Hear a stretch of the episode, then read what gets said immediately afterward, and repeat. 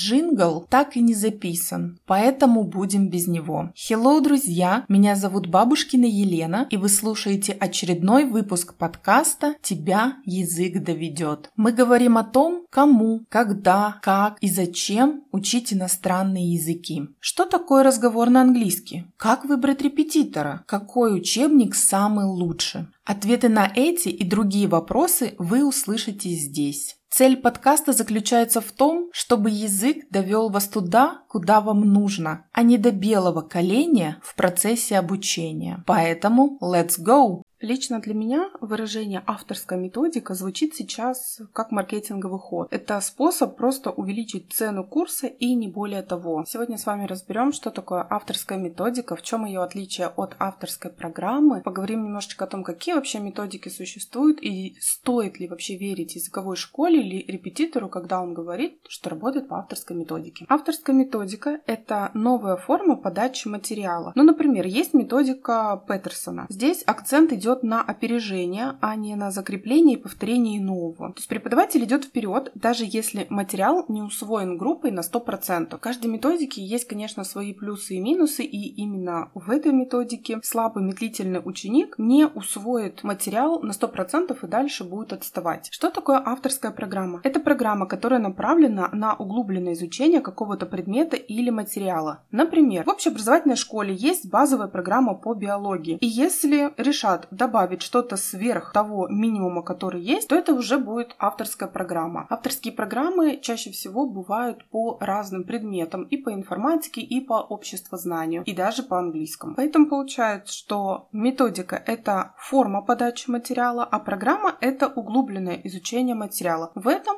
вся большая принципиальная разница. Чтобы вы еще понимали, авторская методика — это система, в которой есть логика, структура. Там прописаны шаги от простого к сложному. Что зачем идет. И обязательно должен быть результат у студентов. То есть должна быть какая-то фокус, такая контрольная группа. Этот результат должен быть подтвержден. Он какими-то пособиями, авторскими материалами. И авторская методика обязательно должна пройти сертификацию. То есть, по сути, авторская методика — это различные знания, знания, знания по психологии, педагогике, знания самого предмета. Это философия, как сейчас модно говорить, бренда. Это желание помочь и сделать лучше. Авторская методика — это не равно потырить задания из разных источников, из разных учебников, расположить их в какой-то другой последовательности и назвать «А вот, друзья, моя авторская методика». Нет, так, к сожалению, это не работает. Например, есть метод обучения языкам Галины Китай-Городской. По-другому называется метод активизации возможностей возможности личности и коллектива. Это авторская методика. То есть это особая система, которая была, между прочим, защищена докторской диссертацией, описана в монографии, а также в различных методических пособиях и статьях. И на данный момент этот метод считается вообще классикой интенсивного обучения языкам. Вот это вот и есть авторская методика. Поэтому, если школа